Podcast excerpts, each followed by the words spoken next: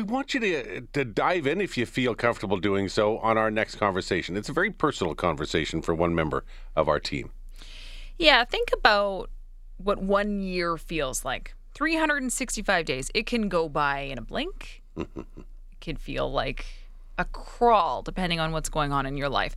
And we're going to get into that conversation about addiction and what every day can feel like while you're overcoming it. And this story is one that I know is close to uh, a lot of people's hearts. A lot of people have experience with it, whether it's personal, whether it's someone that's in your life. So, as as Daryl mentioned, Ched Nation, share your stories 780-496-0063 if you want to include your name or if you don't want to include your name. What's your story with addiction or overcoming addiction? Because today we are celebrating a big milestone here at Ched Nation because it is 365 days or one year sober for our producer of 6:30 Ched Mornings, Brad Whisker. And Brad's joining us now to tell us all about what that last year has felt like and certainly the emotions that he's feeling today. But should we just do a little applause, a little celebrate? You want to do a yay? Yeah. Way to go, buddy. Yes. Thank you very much. Brad, we're so proud of you. I have known you and worked with you for over three years now. I think it's just three years. Yep. And you are a different person. You are you are 100% a different man today than you were when we began working together because you've been on quite a journey. So I guess let's just start with 365 days sober. Are you is today a day that you're celebrating? Is it right to applaud you or is it is it mixed emotions? Yeah, it's funny, you know, I'm I'm standing here and you know, I've been in this business for quite some time and most of the time I'm never nervous and all of a sudden you guys started talking about me and the 365 days and I'm standing on the other side of the glass with you because of COVID. I wish I could be in there with you, you know, a few feet away, but here we are. Uh, and I, I just feel I do feel a little overwhelmed, but in a good way. Um, you know, this is something that I obviously have looked forward to since I started this uh, started this journey last year, and it is it's surreal, really, that it's come to August 25th, and um, it's it's very important. It's very important to me, and I, I think a lot of people can uh, can relate to that when they achieve these milestones. It's hugely important, Brad, because this was a situation where I mean, it was serious. Your life was at stake. This was a life-changing decision that you had to make. Can you can you go into that a little bit? I don't know how detailed you want to get in terms of how serious Yeah. your your problem was, but what was that moment that inspired you to to make that change?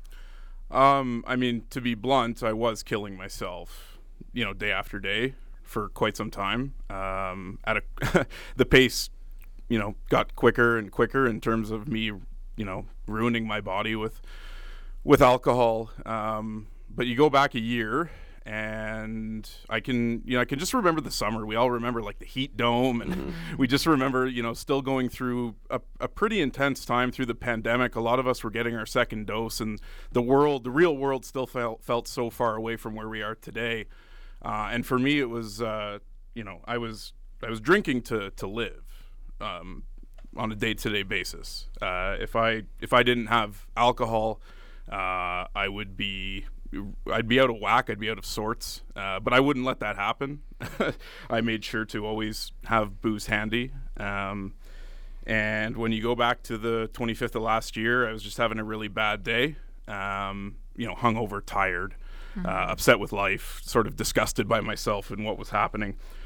And I ended up uh, I ended up passing out that afternoon, and I woke up uh, bleeding from the mouth and coughing up blood. Oh my god. Um, and I decided to to call the to call 911, and they came and picked me up. And you know, to to describe how bad things were uh, before the paramedics showed up, I had some some alcohol left.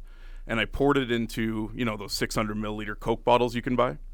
I poured the rest of my alcohol in there and mixed it with Coke so that I could still have alcohol in the ambulance. Oh my god. They were putting I you know IVs into my arm, and I'm sitting there sort of in a daze.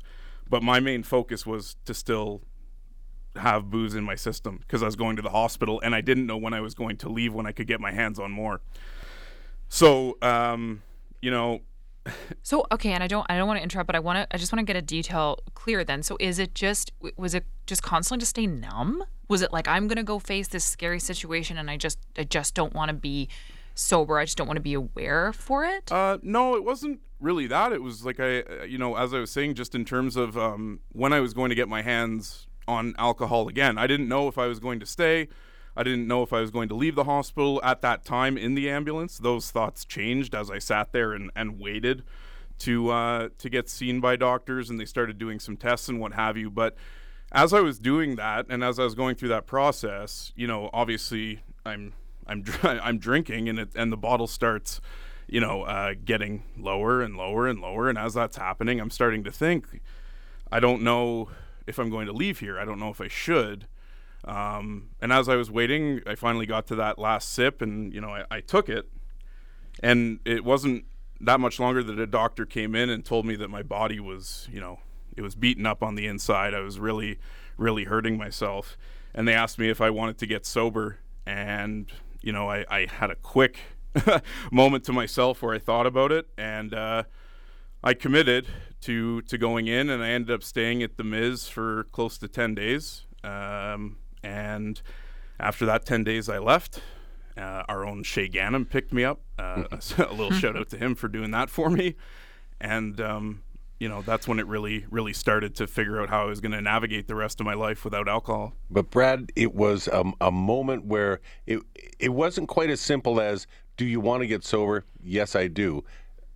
There, there was it, it got hit home to you particularly hard in that moment. Yeah, um, yeah. when um when the doctor came in, uh, this happened last time when you asked me this question.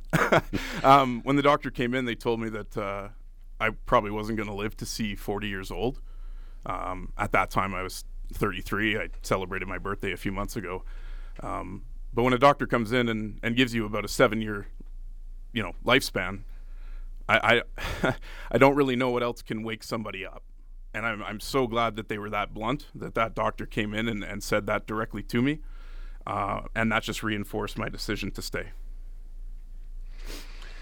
And yet there are some people who and i'm sure you've heard the stories who would hear that and still try to keep going because uh, for what other other reasons so hearing your story this is we're all thankful that that was a decision that you made and it has worked out and you've had this year and it has been amazing.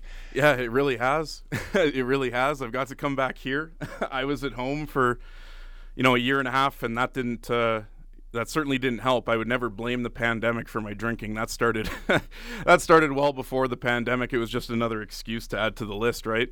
Made um, it easy. Yeah, yeah, it's pretty. Hey, I'm I'm at home. I have nothing to do. I'm just gonna keep drinking. But That's I great. think Brad, like you're you're such a good example, at least that we see every single day, and hopefully our listeners get a sense of this as well.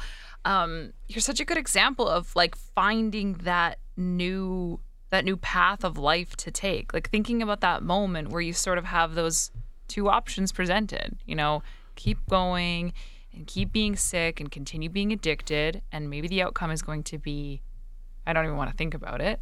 Right. Or change and experience a new way of living and experience a new life.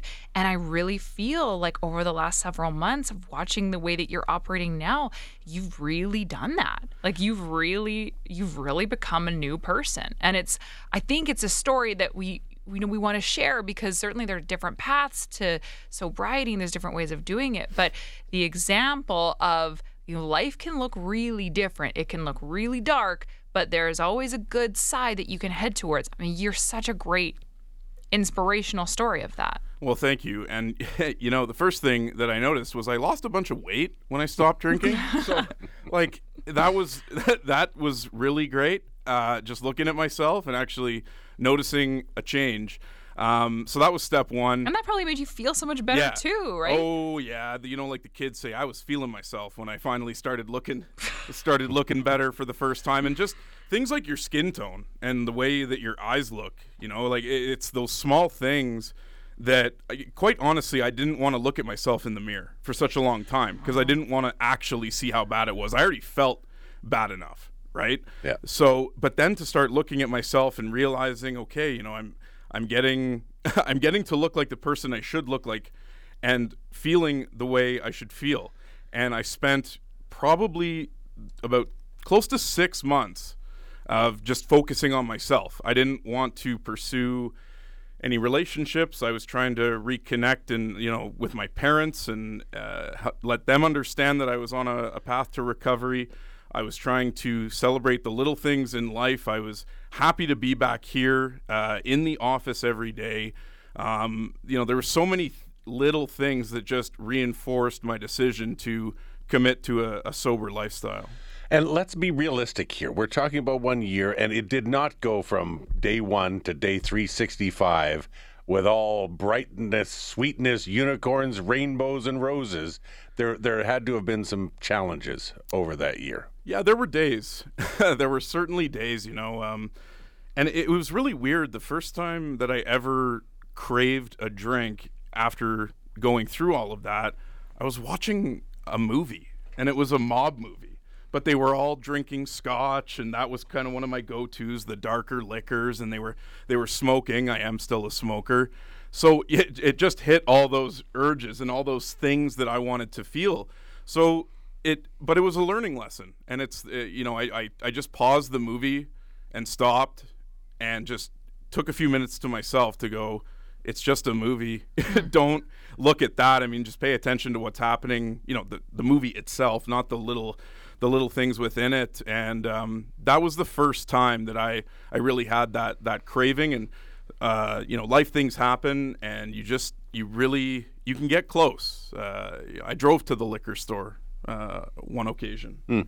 and I parked outside, and um, you know, it. Uh, I was right there you know, and I, I didn't go in, thankfully. Um, but it's those it's those things, those challenges that will continue to happen. And I'm speaking to anyone going through recovery that just try to remember that if, if you go back to it, yeah, it's restarting the process is not going to be fun in any way. Mm-hmm. And just that's why I counted day after day for this first year because I kept saying like why would I want to go back to zero?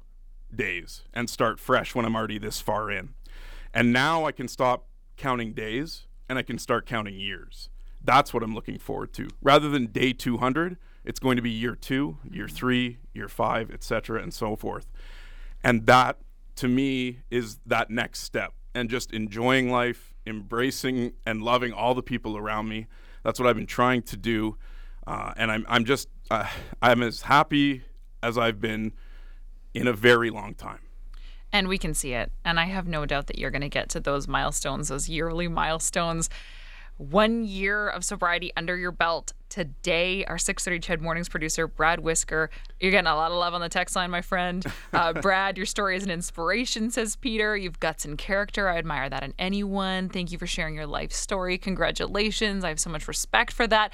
And I know that there are people that are listening right now that are themselves struggling. And I don't know who needs to hear your story, Brad, but I know at least someone out there absolutely does. So, congratulations. We're so proud of you. Thank you so much. And I tell you what, why don't we why don't you stick around so we, we can continue this into the next half hour, either with with text, etc. But I also want to like I know it's your story, and different people go down different paths. It gets them they get to to the same spot but on a different route. I'm curious about your path, how you got there, other kind of things. But I also want to hear some of these other stories about other people's stories, and we can sure. all chat about that coming up in the next half hour. Sounds great. Okay, take a quick break.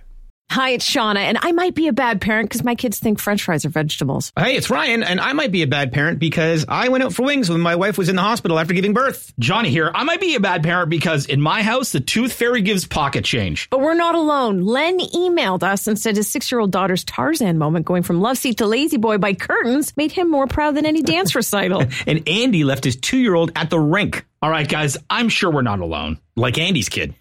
For stories and confessions like this, make sure you check out our podcast. It's called Bad Parents, and it's available wherever you get your podcasts. I left a glove at the rink.